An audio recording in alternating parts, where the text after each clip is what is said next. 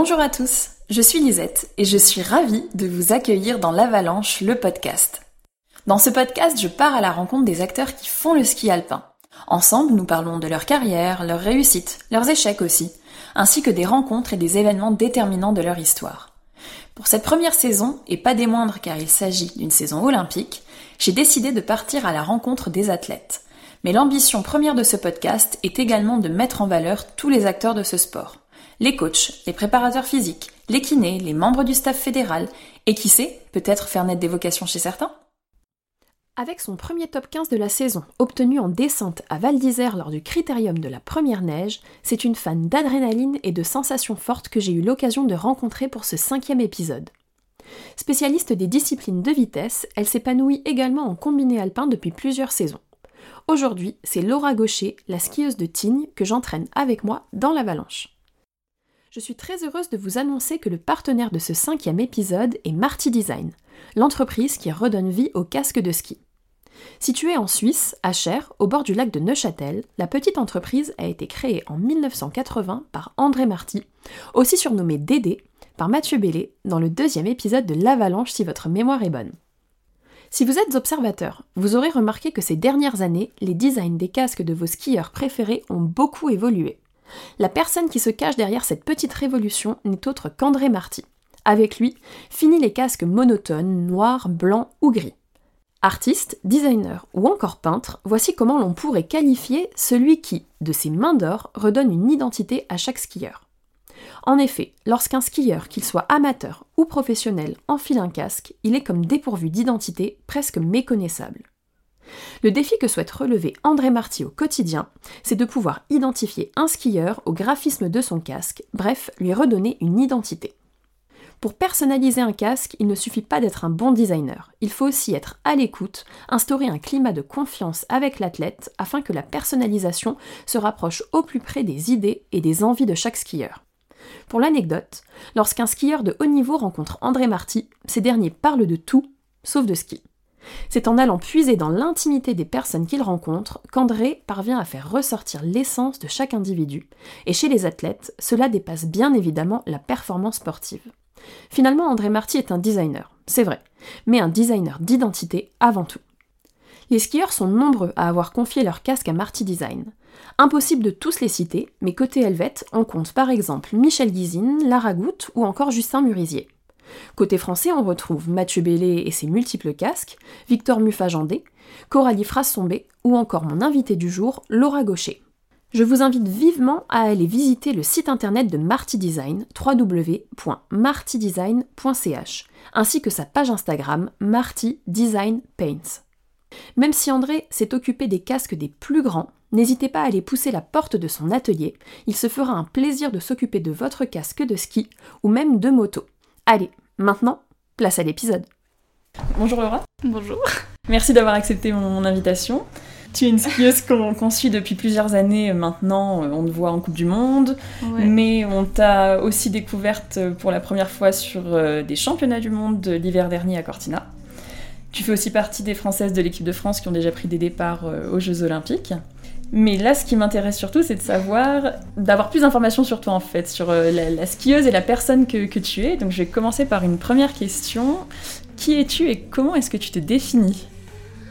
Alors donc je m'appelle Laura Gaucher, j'ai 26 ans, j'ai commencé le ski euh, très tôt, euh, à 2 ans, dès que j'ai su marcher à peu près. Donc voilà, c'est un peu toute ma vie, on peut dire ça comme ça.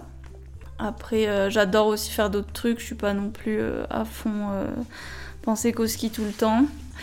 Mais voilà, je suis quelqu'un, euh, je pense, d'enthousiaste euh, et, de motivé et de persévérante. Parce que j'ai pas tout eu tout de suite. J'ai toujours un peu galéré, je pense. Donc voilà, je suis pas quelqu'un qui a euh, explosé par son talent très jeune. J'ai travaillé, j'ai toujours pas explosé d'ailleurs, mais voilà. Et quand est-ce que le, ski est entré dans ta vie en fait? Comment s'est passée la, rencontre avec, euh, avec le ski? Donc euh, mon père est moniteur de ski et ma mère est pisteur. Donc euh, j'habite à Tignes quand j'étais petite, donc vraiment juste à côté des pistes de ski. j'ai su marcher très jeune, donc à 9 mois. Donc à 2 ans, ils m'ont mis sur des skis et voilà, ça a commencé comme ça. Au début, c'est juste un loisir. euh, on s'inscrit au club, on est avec ses copains. Voilà, c'est juste vraiment juste un loisir. Et puis petit à petit, euh, tu vois que tu vas vite, tu as envie d'aller, d'aller plus vite que les autres. Ça devient un jeu, puis après ça devient une passion, et après ça devient même un travail. Travail très agréable, mais un travail quoi. Et t'as tout de suite aimé le, le ski? Euh, j'ai tout de suite adoré le ski, ouais. Mes parents me disent tout le temps que je voulais tout le temps y aller, même quand c'était une tempête euh, pas croyable, je voulais tout le temps aller skier quand j'étais petite. Après, c'est vrai qu'à l'adolescence, j'ai quand même eu des bas. Je peux pas dire que ça a tou- toujours été tout rose. J'ai failli arrêter, un peu un petit manque de motivation après une blessure. Et, euh, et après, en fait, j'ai vraiment compris que c'était ça que je voulais faire et, et pas autre chose, quoi. Et à quoi tu ressemblais justement à 10-15 ans, euh, à la préadolescence? Est-ce que tu avais des rêves déjà de, de, podium, de, victoire? Non, je pense que c'est venu un peu après, mais c'est vrai qu'à euh, cet âge-là, euh, j'adorais le ski quand même. Mais je pense que, bah, comme toute adolescente, on a nos, nos, premiers amours, nos amis. ça prend une grosse place quand même à cet âge-là. Et après, on grandit et on sait pourquoi on le fait. Au début, on le fait pour être avec ses copines, etc. Et après, il faut se poser les bonnes questions. euh, voilà, pourquoi je fais ça et, est-ce que c'est juste pour être avec mes copines ou c'est vraiment une passion et c'est pour moi, quoi. Et d'un coup, euh, j'ai j'ai eu ce déclic d'arrêter de, le faire euh, pour les autres, les parents qui disent vas-y, continue, c'est bien, etc. Et d'avoir envie de le faire pour moi. Et voilà, je suis après, ça a été beaucoup mieux d'un coup quand tu le fais pour toi et que tu comprends pourquoi t'es là, t'es plus motivé, t'as plus envie d'y aller. Et, et voilà, c'est à ce moment-là à peu près où j'ai commencé à faire des résultats. Je suis passée du comité de Savoie à la Fédé. Et voilà, après, euh, j'ai vraiment compris euh, pourquoi je faisais ça, à peu près vers cet âge-là, à 15 ans, je pense. Et pourtant, à 13 ans, tu remportes la, la Topolino, si, Ouais. si l'information est correcte, C'est ça. en slalom géant. Ouais. Est-ce que tu peux déjà expliquer aux, aux auditeurs euh, ce que c'est la, la Topolino? Euh, la Topolino, c'est une mini Coupe du Monde, on peut dire, pour les enfants. C'est une course internationale. euh, C'est vrai que quand on est jeune, on fait beaucoup euh, les critériums régionaux, les championnats de France, mais il y a quand même très peu de courses internationales. Donc voilà, on se qualifie. Moi, je me souviens, je me suis qualifiée là-bas sans trop vraiment savoir euh, ce que c'était. Et ouais, j'ai gagné, euh, un peu voilà, sans se rendre compte du tout de ce que ça représentait, en fait, juste en essayant d'aller vite. euh, je pense que voilà, à 13 ans, c'était plus encore vraiment un jeu, essayer d'aller vite et, et c'est tout quoi. Et sans, sans avoir une idée du niveau des autres euh, à l'étranger quoi. Pourtant, c'est vraiment donc la Topolino, la Scara, c'est des Ouais. courses qui font vraiment, euh, qui généralement les, les grands champions euh, Ouais. qu'on voit sur les grands circuits, ils ont forcément gagné euh, une des deux. ouais, c'est vrai, c'est vrai que maintenant je m'en rends compte en fait que on en a déjà parlé quand on voit le palmarès de la Topolino, bah, il y a des JB Grange, des gens comme ça. Donc c'est sûr, mais sur le coup, euh, pas du tout quoi. Personne m'avait dit que c'était, enfin que ça allait des... faire mon futur plus tard. D'ailleurs, ça n'a rien fait, mais c'est voilà, sur le coup, vraiment, je m'en rendais pas compte du tout.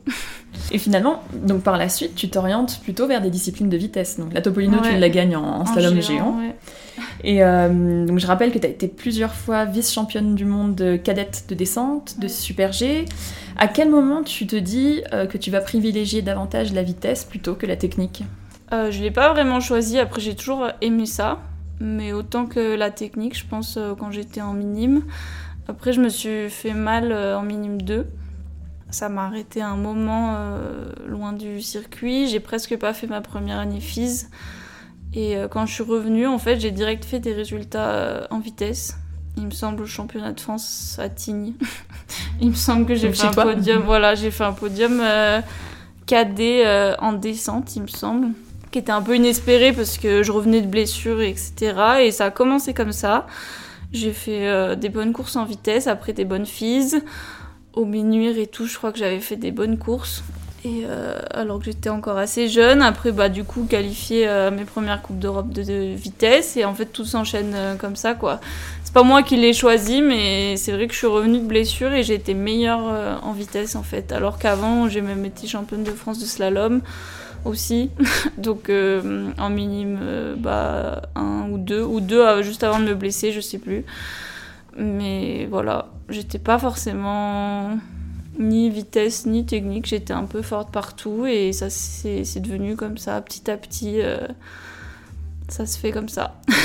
Et qu'est-ce qui te plaît dans, dans, la descente, dans le super G Est-ce qu'il y a des, des, sensations différentes en fonction des deux disciplines? Est-ce que ou alors est-ce que c'est la même chose pour toi?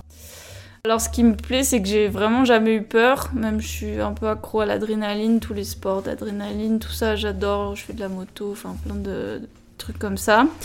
Mon père a eu deux filles et il nous a fait faire plein de trucs de garçons. Donc depuis toute, toute petite, on n'a pas peur de grand chose avec ma sœur. Du coup, j'ai jamais eu peur en vitesse. C'est même plutôt euh, un plaisir et voilà une adrénaline que tu recherches à chaque fois. Et entre la descente et le super G, euh, c'est vraiment pas pareil. Moi, je préfère quand même vraiment le super G. Après, la descente, ça t'amène à des vitesses où tu vas pas ailleurs. Donc pour ça, c'est vraiment euh, voilà, il y a que que en descente sur des pistes sécurisées comme ça que tu peux aller aussi vite et qu'après quand on arrête on pourra jamais retrouver ça quoi alors que le super G à la limite par contre le super G c'est vraiment une discipline d'instinct il y a voilà il y a, y a une seule reconnaissance et après c'est la course directement alors que la descente, on fait des entraînements, tout le monde passe dedans, tout le monde a le temps d'un peu se perfectionner. Et c'est vrai que moi, je suis moins forte quand, euh, voilà, quand les autres ont le temps de se perfectionner. Je suis un peu meilleure euh, au premier coup. donc du coup, le Super G pour ça me convient un peu mieux. Et puis j'ai toujours aussi adoré le géant, donc voilà, c'est un grand, un grand géant, le Super G. Et, voilà, c'est ma discipline préférée. et c'est quel, euh, quel Super G tu préfères sur le, circuit? Hmm, Je sais pas. Hmm, j'aime bien Cortina. Pourtant, j'ai jamais fait non plus des résultats incroyables, mais c'est toujours des neiges vraiment parfaites, euh, très agréables à skier. Après, euh, Garmisch, parce que c'est là où j'ai fait mes premiers points. C'est rarement agréable à skier, mais quand même, euh, voilà, ça marque. parce que j'ai mis longtemps à faire mes premiers points, donc j'ai mis trois ans, je crois, en Coupe du Monde. Enfin, à faire quelques départs en Coupe du Monde avant de faire mes premiers points. Du coup, je les attendais, et voilà, Garmisch, c'était un peu la libération d'enfin rentrer dans ce top 30. Quel tempérament il faut pour, euh, pour réussir en, en vitesse? Et quel est ton tempérament à toi? Eh ben, faut être un peu fou, pas être trop, voilà, pas être euh, quelqu'un de trop calme, je pense.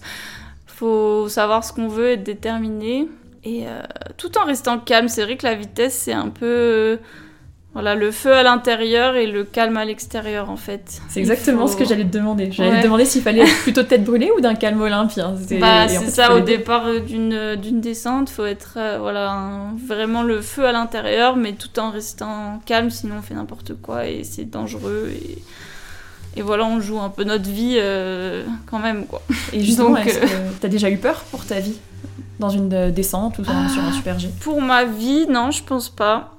Après, pour, euh, oui, pour des, des, bah, des fractures, des trucs comme ça, oui. Et tu penses à la faute quand t'es dans, dans la pente? Ça dépend. Euh, des fois, t'as as un état d'esprit où t'y penses et là, c'est l'état d'esprit qu'il faut fuir. Mais bon, euh, on peut pas tout contrôler et des fois, malheureusement, il arrive. Tu fais une chute, t'y retournes, mais ton esprit, il est encore un peu dans la chute d'avant, donc tu repenses à ça. Et là, souvent, c'est un cercle vicieux, tu retournes, tu... ou tu fais des mauvais résultats parce que tu as peur et tu vas pas pleinement. Mais en général, quand même, euh, t'arrives pas à ce niveau-là si tu penses à la faute parce que. voilà, les gens qui pensent à la faute, euh, je pense qu'ils ils arrêtent assez vite parce que si au départ tu penses à, les aux chutes et, ou aux fautes que tu vas faire, euh, t'as aucune chance d'y arriver quoi. On va parler aussi du combiné alpin.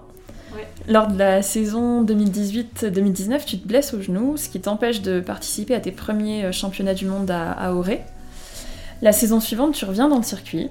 C'est une année qui n'est pas forcément évidente parce que c'est un retour de blessure, c'est une année Covid. Mais tu prends plusieurs départs, dont deux en combiné à Accra Montana et à Altenmarkt. Ouais. Et je voudrais que tu me parles un peu plus de cette discipline qui demande certainement beaucoup de travail parce qu'il faut cumuler un slalom et un super G. Ouais. Et euh, en passant ton, en, revue ton parcours, je me rends compte qu'il n'y a pas. Des slaloms, c'est pas, ça n'a pas l'air d'être ta discipline de, prédilection. Euh, t'as pas l'air d'en faire euh, beaucoup. Ah Et donc je voulais savoir comment tu gères la combinaison de ces deux disciplines. Alors, euh, c'est vrai qu'en fait, j'ai arrêté le slalom même complètement, je crois, pendant deux ans. Je m'étais cassé le poignet et du coup, j'en faisais vraiment zéro. Euh, j'avais pas droit à l'impact parce que ça a mis très longtemps à se réparer parce que j'arrêtais pas de retaper dessus, même en géant et tout. Du coup, pendant deux ans, j'ai arrêté complètement le slalom. Et c'est vrai que je m'y suis remise un peu, au début très compliqué. Je faisais vraiment des slaloms euh, pas top.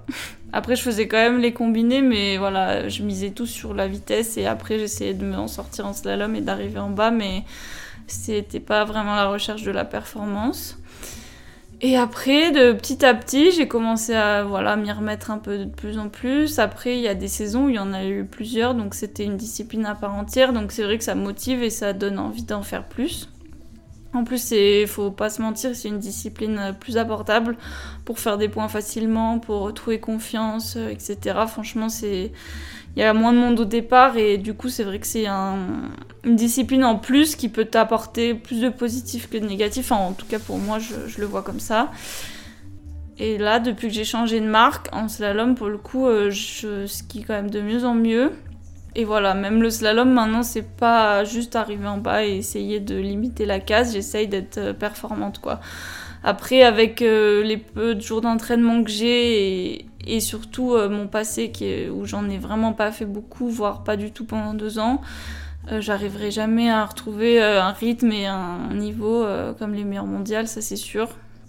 Mais voilà, je peux rivaliser un peu plus. Euh, on l'a vu à Cortina. Euh, voilà, c'est tes premiers championnats du monde. Tu arrives septième en, en, combiné et tu obtiens une super place en slalom. Tu arrives sixième si je me trompe pas.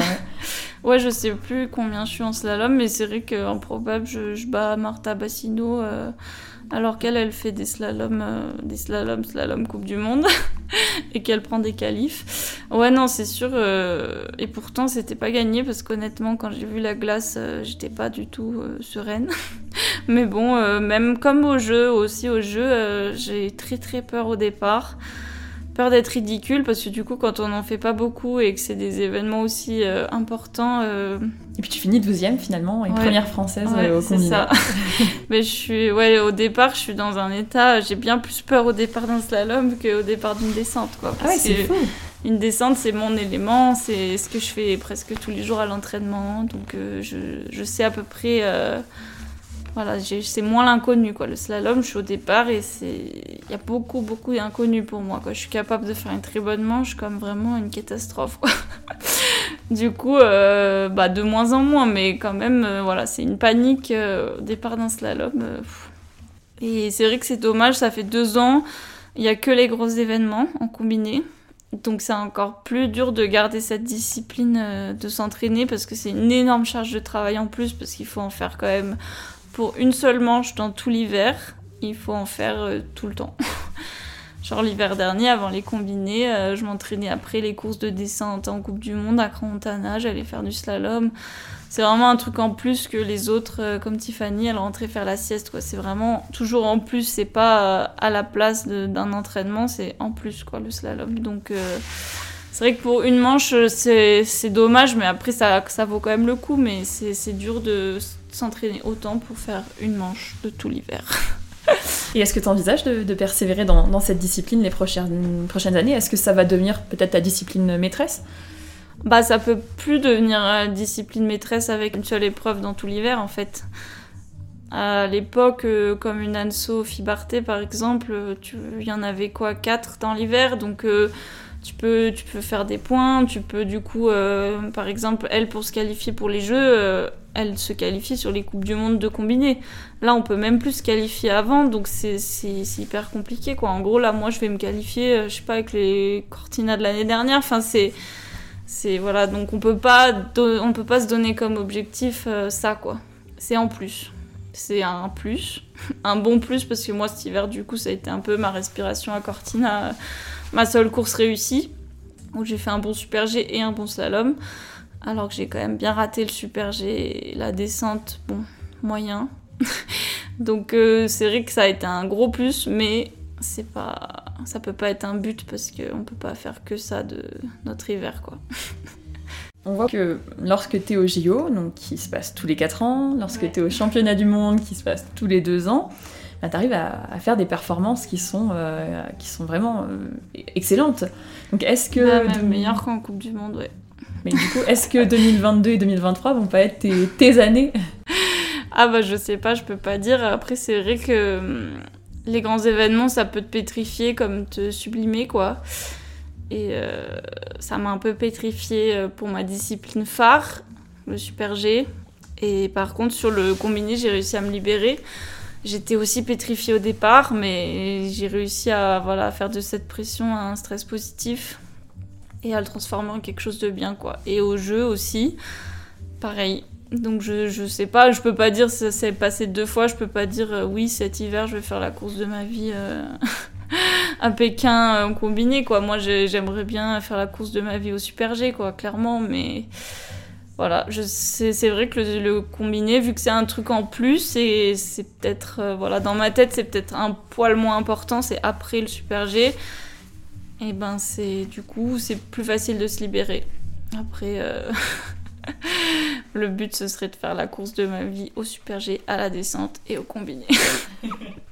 et au géant. Non, je rigole. Pas du tout.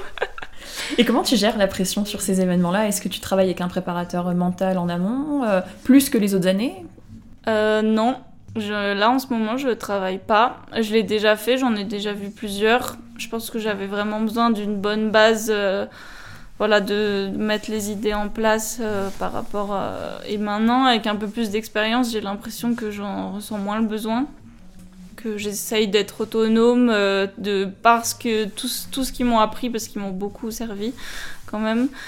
Et voilà, j'essaye de, de continuer avec leurs, euh, leurs idées, leurs dires, etc. Mais toute seule euh, par mon propre. voilà, de moi-même. Et physiquement, est-ce que tu modifies ta préparation physique quand c'est une année olympique? Ou alors est-ce que tu gardes la même Non, mais le but, c'est vraiment que ce soit une année comme les autres, justement. En fait, il n'y a pas. L'année dernière, c'était les mondiaux, c'est pas moins important, ou même une année euh, où il y a que de la Coupe du Monde, c'est pas moins important, quoi. C'est. C'est différemment euh, médiatisé et c'est sûr qu'une médaille c'est pas pareil, mais en soi il faut être aussi fort physiquement pour une saison de Coupe du Monde que pour une saison de Coupe du Monde et de Jeux. C'est vraiment pas plus physique les Jeux, c'est pas à la limite, préparation mentale peut-être, parce que du coup, la pression, elle est différente quand même sur les grands événements, mais en tout cas, physiquement, euh, c'est vraiment exactement pareil, quoi. Faut arriver prête euh, tous les hivers. Et dans ta vie de, de skieuse professionnelle, de ce que moi je vois en tout cas, tu sembles être très proche de, de Tiffany Gauthier. Ouais. Est-ce que tu peux nous en dire plus sur votre relation amicale et ce que vous vous apportez euh, l'une et l'autre? Et si j'ai l'occasion de l'interviewer, je lui poserai la question aussi.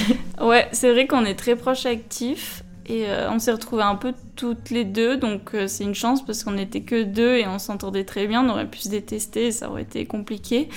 Donc non, non, on s'entend vraiment très bien euh, en, dehors, en dehors de ski. C'est voilà, une amie, quoi. C'est pas juste une, une collègue de chambre quand on est en stage, quoi. Ni une concurrente. Si, c'est une concurrente. Elle aussi, je pense que quand je la bats, elle le vit mal. Moi, euh, bah, pas forcément quand elle, elle me bat, mais euh, quand, euh, voilà, on est... Si, si, c'est une concurrente, elle te dira pareil. Hein, c'est... On est concurrente, après, c'est pas malsain, quoi. C'est... Moi, je suis quand même contente pour elle. Après, bon, quand je rate une course, je dois digérer ma... ma performance et après par contre je vais la féliciter quoi ça va pas rester amer enfin voilà c'est c'est une concurrence euh, plutôt saine, quoi. En tout cas, parce que ça fait plaisir quand t'as des gens que t'aimes bien euh, qui réussissent. Puis on peut réussir toutes les deux, on est concurrentes, mais on peut réussir toutes les deux. Il y a de la place. C'est ça. Et est-ce que tu as d'autres passions dans la vie à part le, le ski alpin? Ouais, mes parents, ils ont une base de ski nautique depuis toujours, en fait. Depuis, ils ont ouvert euh, une année avant, euh, avant que je naisse. Enfin, ma mère était enceinte de moi. Donc c'est vrai, depuis que je suis toute petite, je fais beaucoup de ski nautique, de wake surf, du mono, du wake. Voilà. Et aussi euh, le surf. Depuis trois ans, je me suis euh, mis avec un surfeur. Mon copain est surfeur. Du coup, euh, c'est vrai que j'en fais beaucoup là récemment. Du coup, voilà, beaucoup aussi d'activités euh, d'eau. Et de glisse Voilà. J'adore aussi J'adore la neige, mais j'aime bien. Mes parents sont saisonniers depuis toujours en fait, donc on habite à moitié Antibes, à moitié Tignes quand j'étais petite. Et du coup, eux, ils font toujours ça. Et moi, euh, bon, je reste quand même plus souvent à la montagne maintenant, mais dès que je peux, j'ai toujours un pied à Antibes euh, encore. un pied dans la mer. Est-ce que tu fais des études en parallèle de ta carrière de skieuse professionnelle? Alors en ce moment, non. Mais j'ai quand même fait trois ans à l'IUT d'Annecy. Après, j'ai attaqué la licence. Et puis j'ai arrêté euh, la première année. C'était une licence en deux ans parce qu'on n'arrive pas à la faire en un an avec notre programme. Et c'est vrai que j'ai arrêté et des fois j'ai un peu des remords, mais c'est j'ai vraiment décidé de me mettre à fond euh, dans le ski parce que même si l'UT c'est quand même assez facile, tout est relatif, mais mais quand même, euh, même si c'est facile, fallait y être quoi. Et quand j'y étais, bah j'étais pas en prep physique. Quand j'étais en prep physique, j'étais pas à l'UT, donc il y a toujours quelque chose à rattraper. Les week-ends, tu rattrapes la prep physique, et quand tu rates l'autre, tu rattrapes les cours et c'est une vie, euh, voilà, je l'ai fait pendant trois ans, mais c'est vrai que là, j'ai plus, j'ai plus envie. Euh, je préfère rattaquer peut-être quelque chose après, à fond, plutôt que de faire les choses à moitié. Et tu te vois où dans, dans, dans 10 ans? Parce que c'est vrai que une skieuse de vitesse, elle peut se permettre de finir sa carrière assez, assez tard. C'est vrai que les descendeurs, on les voit souvent euh, skier encore à 35, 37. bah, les hommes, après, là, tout de suite, j'ai pas du tout envie d'enfant, mais je pense que j'en voudrais quand même. Et pas à 36 ans, quoi. Plutôt. Euh, moi, je me vois pas trop continuer euh, très très longtemps honnêtement. Après, euh, j'en sais rien, franchement, de ce que la vie est faite. Tu prends les choses comme elles viennent. voilà, j'en sais rien, mais je pense en tout cas pas finir à 36 ans, quoi, ça c'est sûr. Merci beaucoup. De rien.